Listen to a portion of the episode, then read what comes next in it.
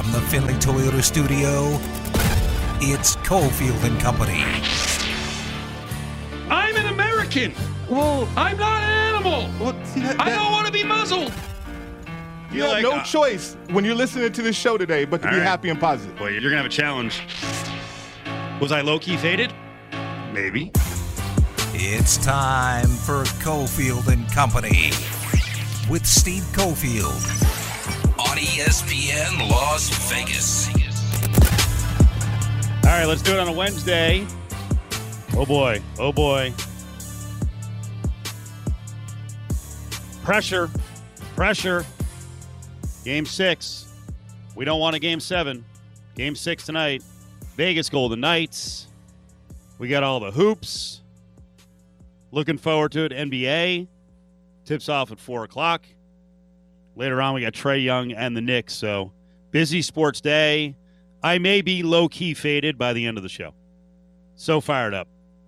So fired up. All right, trending at two. Trending at two. Some of the big notes coming out of the gates on Cofield and Company. We start with most of the Raiders are in town. There's a couple notable absences. We'll get into those in a little bit, but OTA underway for the Raiders. So lots to chat about. New look defense, the words of some of the new defenders and some of the holdovers. I know John Abram was very talkative today, so that's going down today. We'll have uh, Adam Hill in late in the show because he was out there. So he'll give us a report on some of the biggest stories and what he saw yesterday. Kind of interesting. We have number switches. You know, the league approved players to change their current numbers to numbers that are a bit unconventional. So the uh, single digits a little more open to more of the roster. So wide receiver Zay Jones of the Raiders switched from number 12 to number 7. Why 7? Well, that was his number in college. The number 12 is interesting. Hmm. Quarterbacks like to wear the number 12. Do we start the speculation now? Uh oh. Camp Carr, Team Carr, getting pissed off. Instagram, tweets. Here we go. Aaron Rodgers seems to be available. Maybe the Packers don't realize that yet, but he wants to be available. He wants to be on the move. And if you check uh, faraway place odds, latest numbers on where Rodgers will be playing next season with that quarterback number, Packers minus 170, Broncos plus 140, Raiders hmm, 6 to 1. After that, uh, weird places like Cleveland, San Fran, New Orleans, New England, Miami. Eh, never know. But Raiders are the third choice. So we'll delve into the latest Aaron Rodgers news as the show unfurls. Mixed bag last night for the LA team. So Lakers come out. Was it an unreal performance? No. Did they fade a bit late? Yes. Did they hold off the Suns when they needed to? Yes. And that's the most important part. And the fact that LeBron looked more focused, more aggressive, more downhill. I hate that there's this notion out there, and it seems to have played out in several series, that LeBron likes to sit back and kind of watch game one, take in the information. And if they lose, they lose.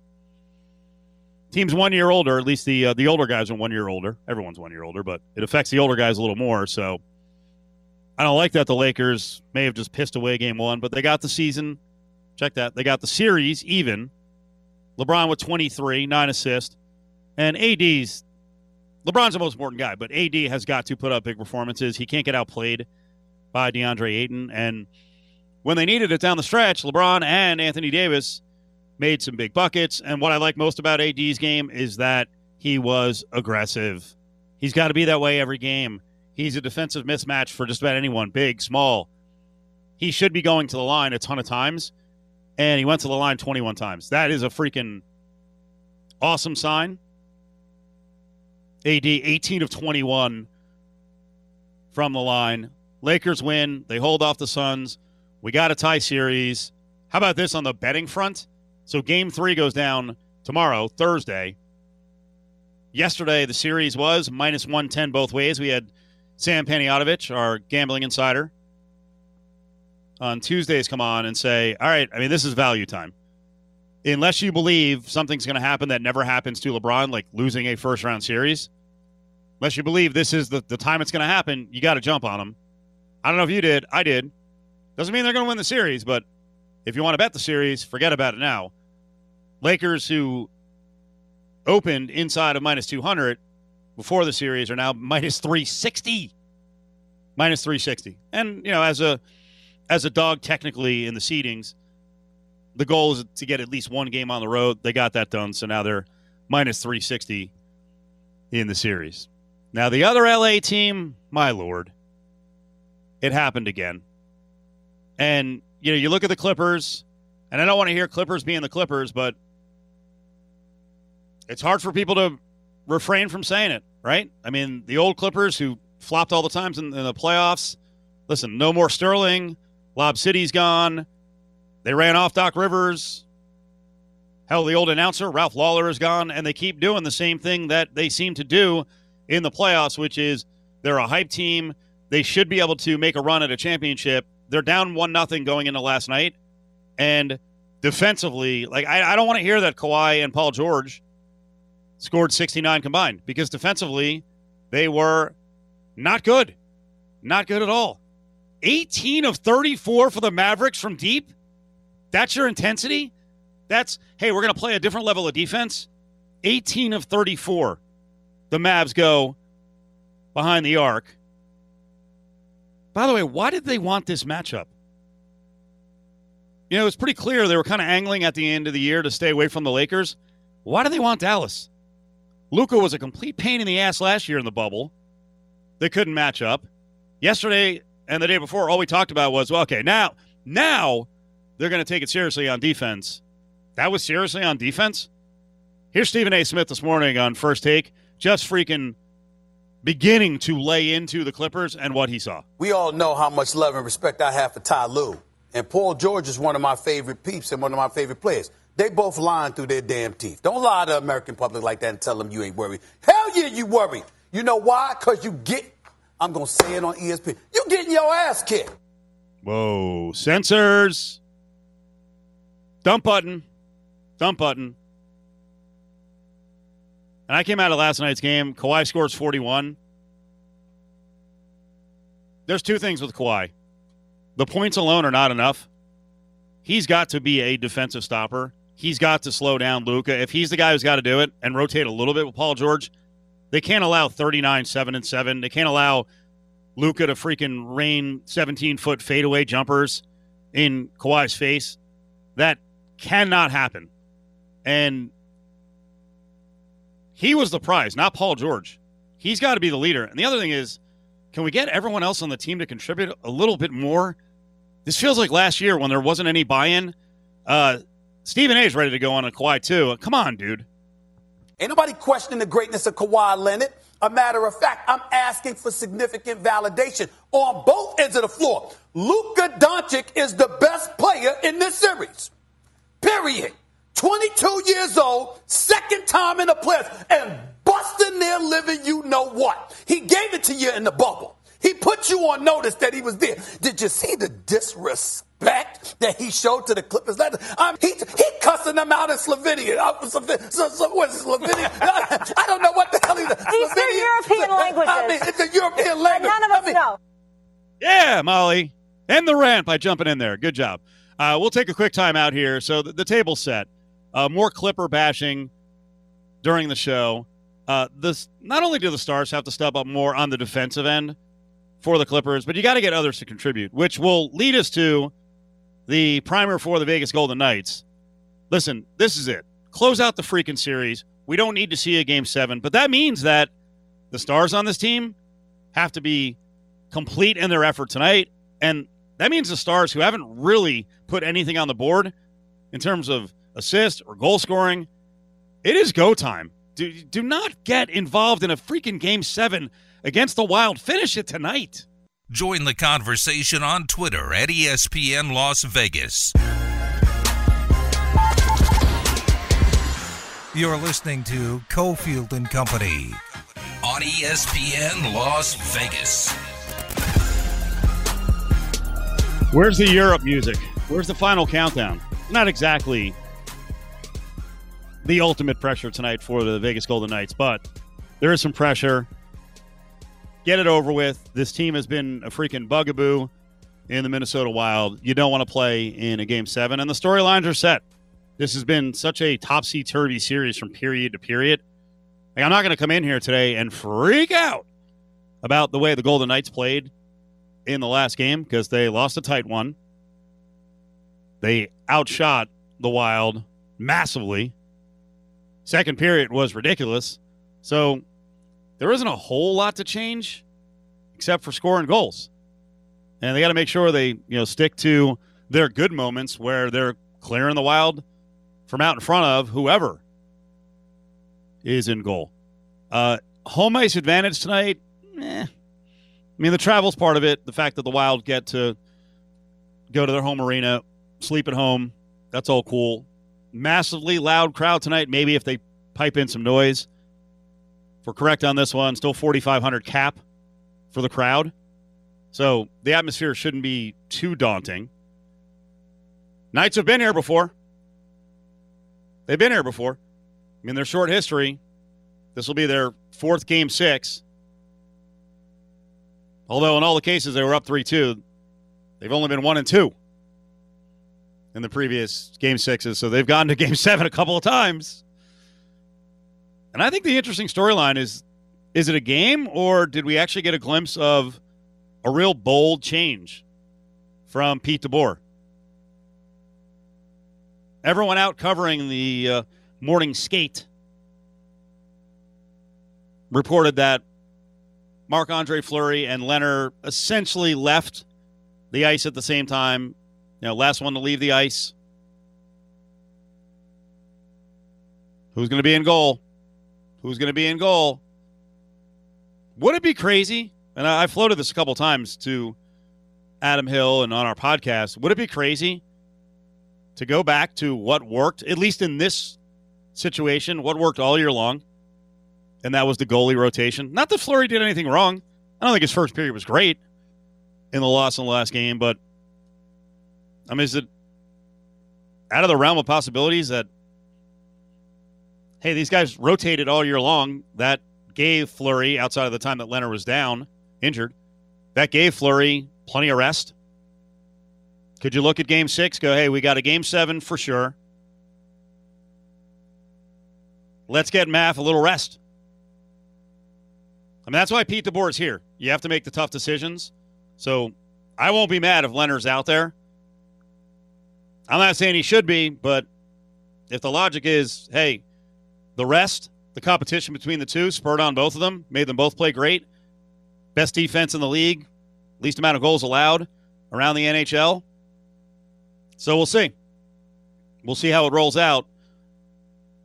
It's always a big secret, though. It's always a big secret. And the storyline that we followed all year long, you've dedicated $12 million in salary to two goaltenders. And I know Adam Hill's been pressing for this story to kind of unfold at the end here. That was all good during the regular season. Is that five or six million dollars on the extra goaltender going to cost them in the playoffs? To this point, it is not. But we do see a team that goes into scoring droughts, unexplainable. Well, you can explain it. It doesn't make a whole lot of sense for a team that was top five in goals, scoring all year long. That's the narrative we're going to follow. If they don't win the cup and it's because of scoring droughts, could that extra money have gone to a couple of guys who, not just scorers, because frankly, on, on defense, there have been some issues too in terms of getting guys active. So that's one of the big storylines we'll follow tonight too. Is the coaching staff, the team has got to find a way to get Shea Theodore much more involved. He's been held without a point in five games. I mean, hell, this month he's got what one point? He's got no assist since April 28th. So they got to get him going. But the stage is set. I'm excited to see whether it's Fleury or Lehner in net. the same kind of defense we've seen most of the series, but some some dudes step up like they did in previous games and actually put the puck in the net. Clearly, simply, you know, you got to outscore the opponent. They got to score some freaking goals. And if you're going to fire 39 shots, uh, some on net, but you know, in general, 39 shots, you got to come away with more than just two goals. So, game's coming up at six o'clock. It's over on Fox Sports Radio Las Vegas at 1340 and 98.9 FM. We'll have Brian Blessing in, hockey expert, gambling expert, a little later on the show to get you ready with all the storylines in the game. Uh, Adam Hill will be in the five o'clock hour right before the game as well. But up next, we keep bouncing around the country. We're talking to uh, media members who are in cities where their football team, their NFL team, is coming to Vegas to take on the Raiders. Chiefs are a familiar opponent. Chiefs fans will travel. How many of them will travel? Prices are going to be high here. We'll check in with Soren Petro from WHB in Kansas City to talk about the Chiefs, their off season, and how fired up that fan base is to try to invade the Owl. The crew over at Findlay Toyota speak Spanish, Thai, and even Persian. In fact, they speak 14 different languages. Come in and talk the universal language of big savings today. Now, back to Cofield and Company in the Findlay Toyota studio. Wednesday on Cofield and Company as we continue to bounce around the country and talk to media members who cover the opponents coming into town to take on your Las Vegas Raiders. Chiefs are up. Soren Petro works for WHB in Kansas City. We start out with Patrick Mahomes on the road last night, actually taking in the Clippers Mavs game at the end of the Mavericks victory. Luka comes across the court, gives Pat Mahomes a big hug, and then we wake up this morning and Patrick Mahomes was out at KC Chiefs camp. What's going on here, Petro? You know, Dallas is where he's from, and he's got a home in Dallas. Got a nice home here in Kansas City uh, as well. This might stun you. Uh, shoe closet and all uh, for all his sneakers. Is that right? Uh, and and he's and he's yeah he's he also one of the uh, part of his fourteen million dollars in endorsements as part of being the 20th highest paid athlete in the world last year. Let me quote me, make sure that's right. Yes. 32 and a half million in salary, 14 million in endorsements. Of course, that 32 and a half million in salary includes signing bonus. Uh, so that's not his cap number, but in that 14 million in endorsements, he does a a NetJets, a competitor to NetJets, who I'm sure provides him all the hours he needs. So I, I think they probably their ride home uh, from their seats in LA to their house in Kansas City was probably less than some uh, Clipper fans had Yes. in LA. to get home on the roads. Of course, you stole my thunder there because I was going to ask if he flew commercial. You know, got in all groggy this morning at six thirty in Kansas City, and Yeah, right over red field. eye. Sure. being, So- being stuck stuck sitting around the you know the the what is it the perpetually i'm sure you've been through la in the last five years where the perpetually renovating uh, lax airport uh, with its its one flea bit uh, restaurant for you to uh, to pass the time there at lax Mwah! Mwah! my love to the uh, folks chef's kiss uh, to the lax folks I try to avoid LAX. We usually fly into uh, to Burbank or John Wayne. They're lovely small airports. So, no, in all seriousness, today was a big day. It wasn't as if uh, you know they were testing a toe that they were worried about, but it is the first time on the field for Pat Mahomes since the toe surgery in February, and uh, the toe was obviously a gigantic deal last year. It was a that was a pretty severe injury. Yeah, it, it- was. Uh, do I have any concern the fact that he was at the basketball game is somehow going to affect the toe? I don't.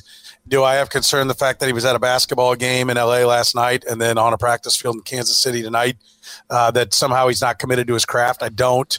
Uh, one, for the reasons he's got the ability to travel. Uh, you know, I, I told you the story. I one time got to fly that way, and it it it you know he literally left the you know the arena and was probably home in four hours right? Um, so i i don't you know have a big concern with it. Uh, he's a young guy. I, i'll tell you what concerns me more is every now and then on his instagram he'll put out and his his fiance is uh, you know has a fitness company and everything so they're a big workout couple right? And he'll put out videos showing him like shoulder pressing with like 70 pound dumbbells and i have more concern about him blowing out his back or tearing up his shoulders, overtraining with weights, than I do being at a basketball game and flying in uh, beforehand. Because I think the quarterback position, I think Tom Brady uh, has shown that you want to play into your 40s. It's not about being able to outlift somebody. It's about being flexible and And I think Tom Brady's, you know, workout should be one that all quarterbacks adhere to. So I don't think it's going to be anything that's going to be a problem early on. But anyone who's lifted heavy knows what their shoulders and back, you know, and hips and knees feel like years later. And so if you want to play late in, into your 30s, uh, lifting like linebackers and linemen is not the recipe.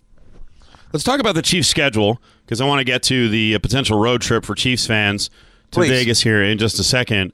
Uh, do the Chiefs, do the fans give a rat's patootie about when they play the Raiders? Because after all, last year was a split, and frankly, the Raiders could have stolen both games. It was a competitive series.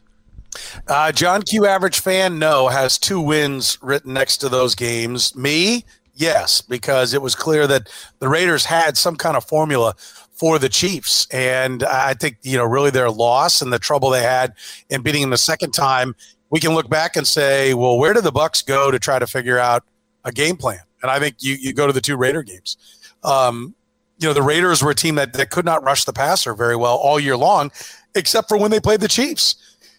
I think they laid a blueprint out there on how you would how you attack, and that you don't have to come with lots of guys and blitz. That Patrick Mahomes eats that up, and they showed that if you come with just four, which is what they largely did in that win, that even if it's not the best pass rushing team, you can still pressure Patrick Mahomes and leave people in coverage. So, and and you know, listen, they were aggressive. They did a lot of things on offense. I don't want to take anything away from Derek Carr. They didn't win the game 13-10, right?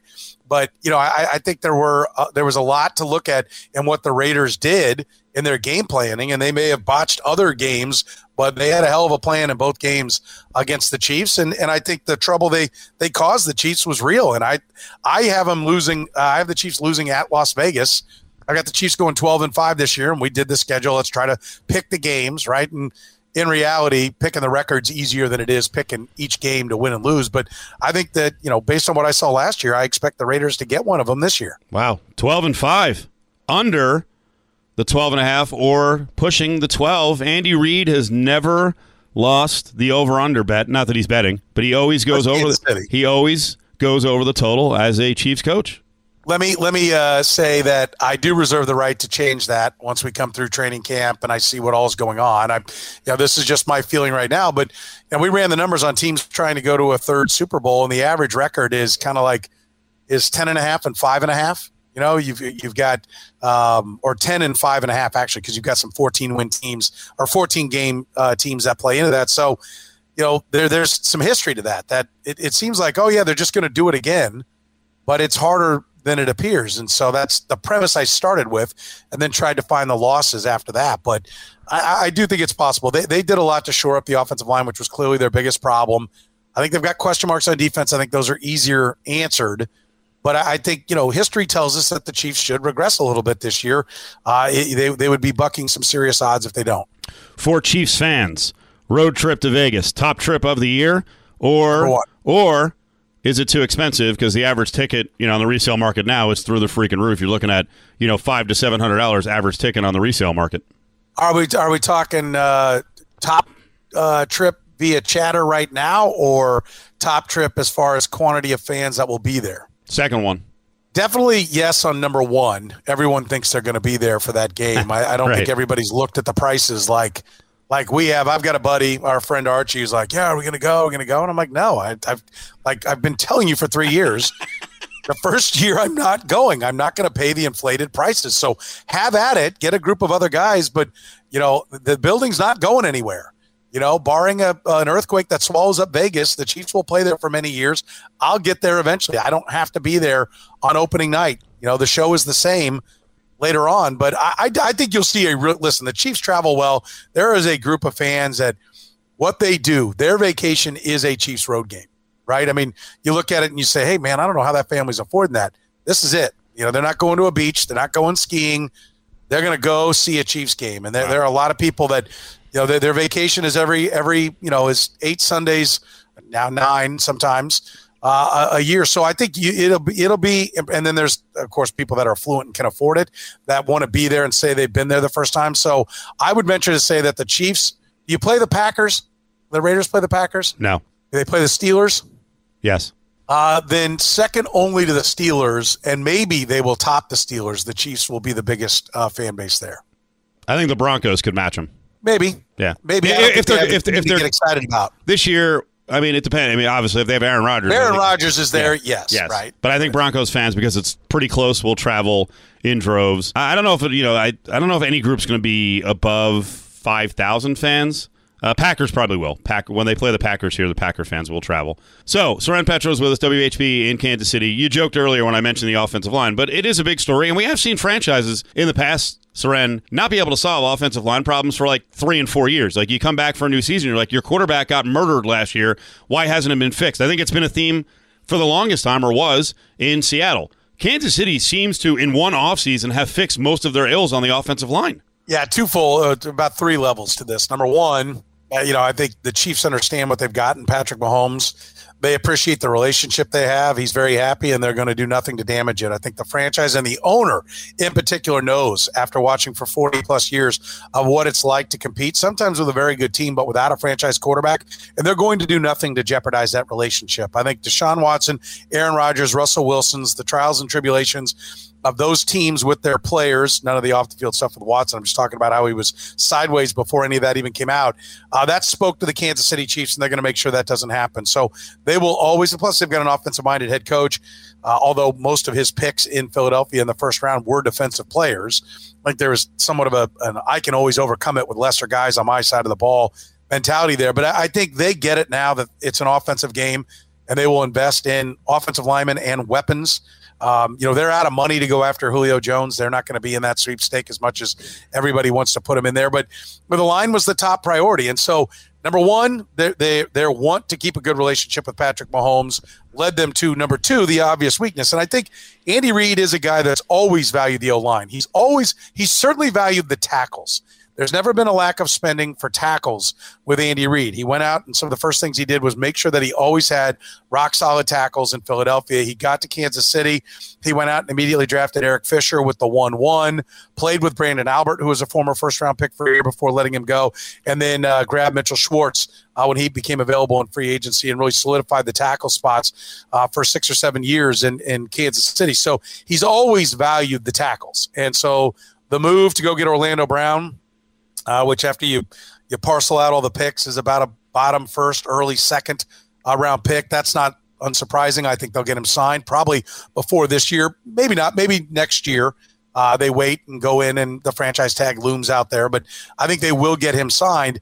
It's the the the investment they made in between the tackles that I think is big. And so they go too deep everywhere. So yes, they have gone out. They've spent a lot of money, but I will caution people. I keep saying this in Kansas City. Everyone's decided that this is just going to be the best offensive line in football because Kyle Long, four years ago, went to three consecutive Pro Bowls.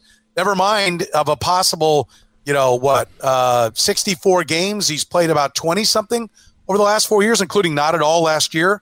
Laurent Duvernay Tardif is back after not playing for a season and working to battle COVID. Uh, Lucas Niang is a third round pick, not a first round pick, although I had some people tell me he's got first round. You know, they had a first round grade if he didn't have the hip problem coming out of TCU, but he too didn't play. And by the way, did not look svelte by any stretch uh, at, at the first sign at minicamp. You know, those three guys are the top, two of those three are the top candidates to play right tackle and right guard for this team. So, yes, I think left tackle Orlando Brown, left guard Joe Thuney, they're solid. They're really good there. They're well above average. Center, Austin Blythe, but then the second round pick, Creed Humphrey. I think they expect Creed Humphrey to win that. Blythe was a starter for the Rams last year.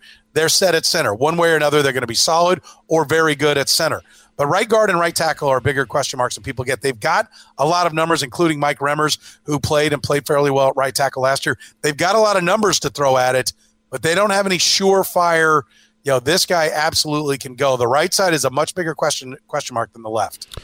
Soren Petro getting a timeout. We're going to take a break here. A little body shaming there on Lucas Niang. We'll talk about that off the air when we come back. I do want to talk more about Julio Jones. Visit lvsportsnetwork.com for access to the latest podcasts and best interviews.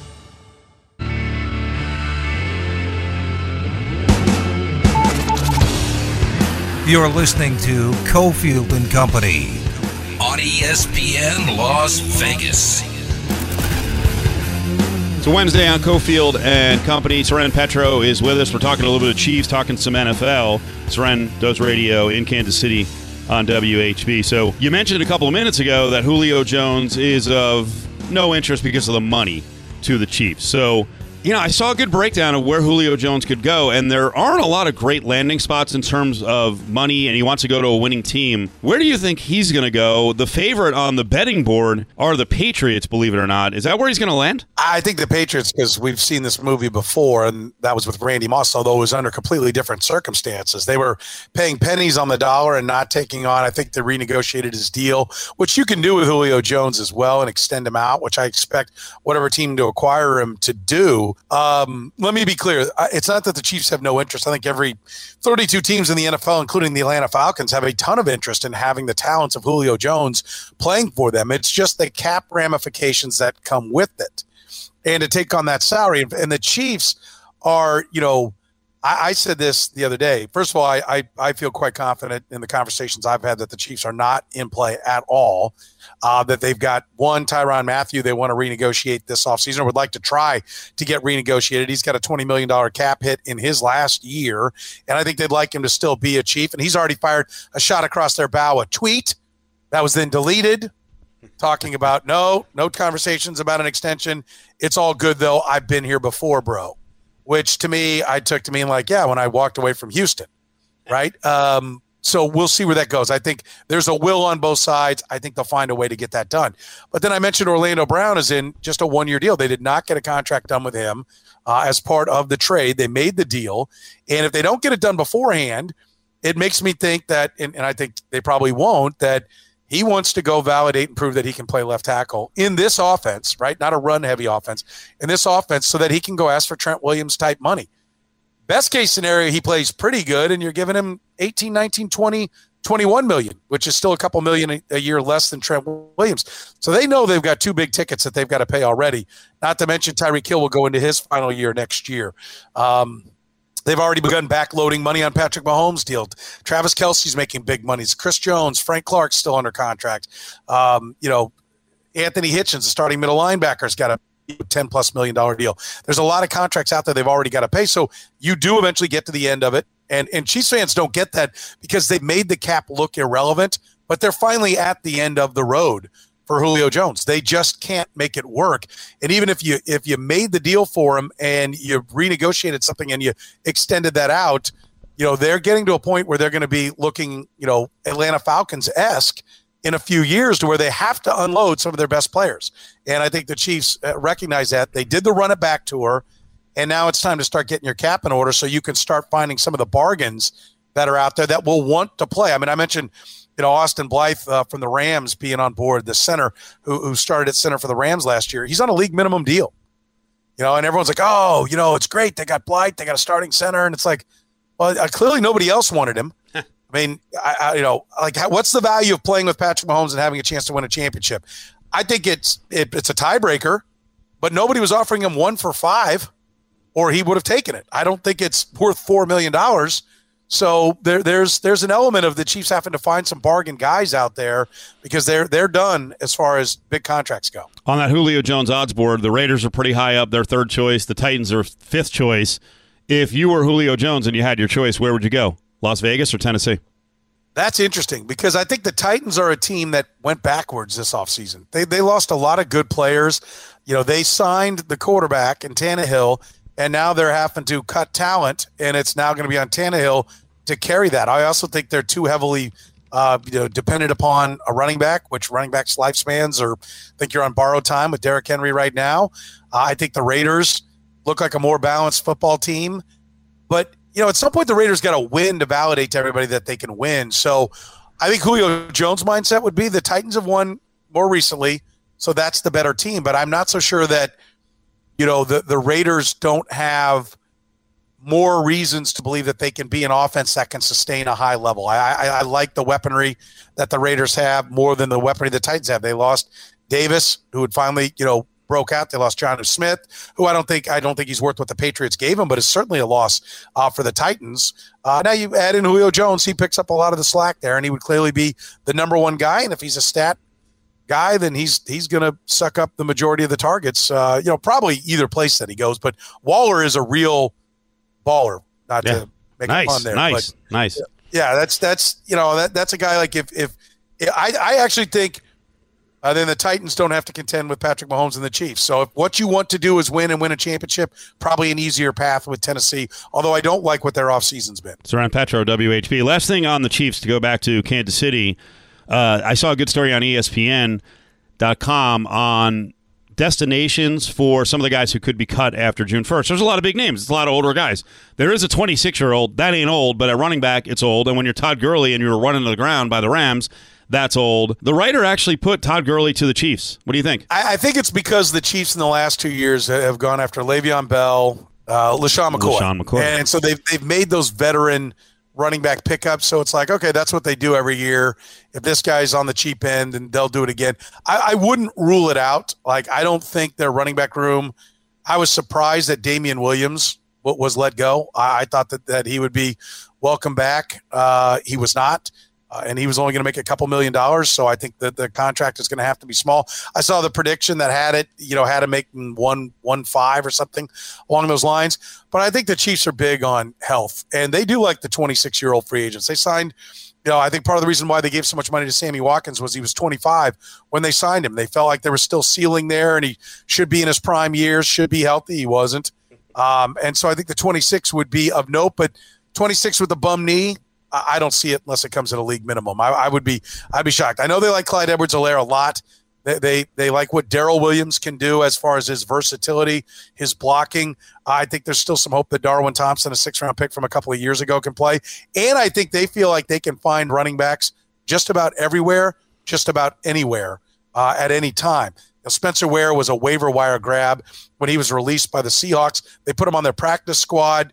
Uh, injuries happened in front of him. They brought him up, and for four weeks, he was the most valuable guy in fantasy football. I think they they're not going to overextend on a running back in any way. Soren Petro, WHB Kansas City. You guys have a baseball team, a lot of history there. Not always winning, but a lot of history there. Big fan following in the Kansas City Royals. You lived in Vegas for a good amount of time. It's changed since the late 90s when you were here. Should we get a baseball team? Should Major League Baseball be taking a team out of the number 10 market and go, you know what, if we get a sweetheart deal in Vegas, let's put the A's in Vegas?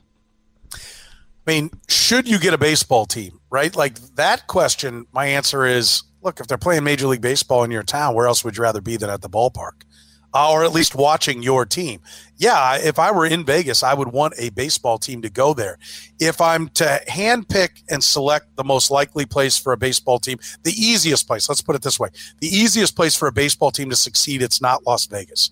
Uh, 81 dates is a lot of dates, right? Um, I, I, I you know, Kansas City draws not just from the Kansas City metropolitan area, which is roughly the same size as Vegas, but one of the little secrets about being out here in the flyover states is we don't go, you know, 100 miles where there's only 100 people. There's a farm every 18 feet once you leave the town. And that actually makes up for a little more population than you would think. Like Kansas is not a popula- populated state. Missouri's not a very populated state, although half of Kansas, uh, Kansas City and you know, I don't know, seven eighths of St. Louis are within the state of Missouri. It's more populated than Kansas, but there's farm towns in between and farms around that are within 45 minutes, an hour, hour and a half, two, two and a half hours.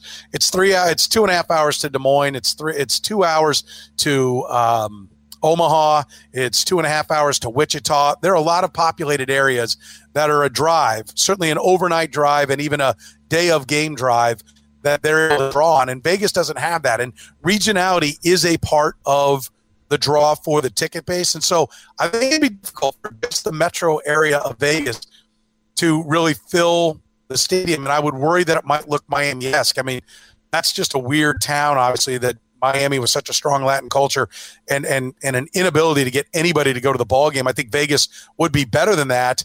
But I but I do worry, do they have the population base to draw to actually spin the turnstiles? And if they're not winning – like Vegas has been spoiled. The Knights coming in and being in the Stanley Cup the first year. Oklahoma City's been spoiled. The Thunder coming in and being a contender right away. The Avalanche going to Colorado and being in the Stanley Cup right away. You know, those are those are, you know, perfect situations. Vancouver had a turd of a basketball team.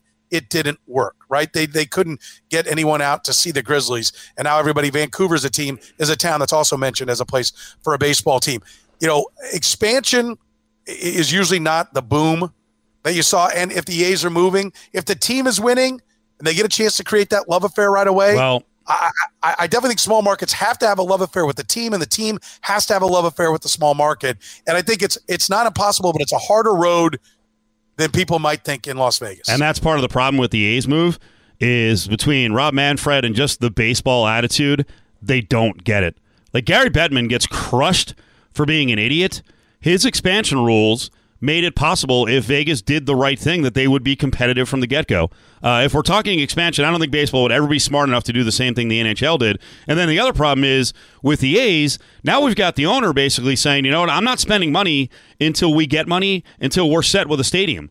So now they're going around the country pitching their wares to these different cities. Well, they should mention, you know what, it's very likely when the team comes here, they're going to suck.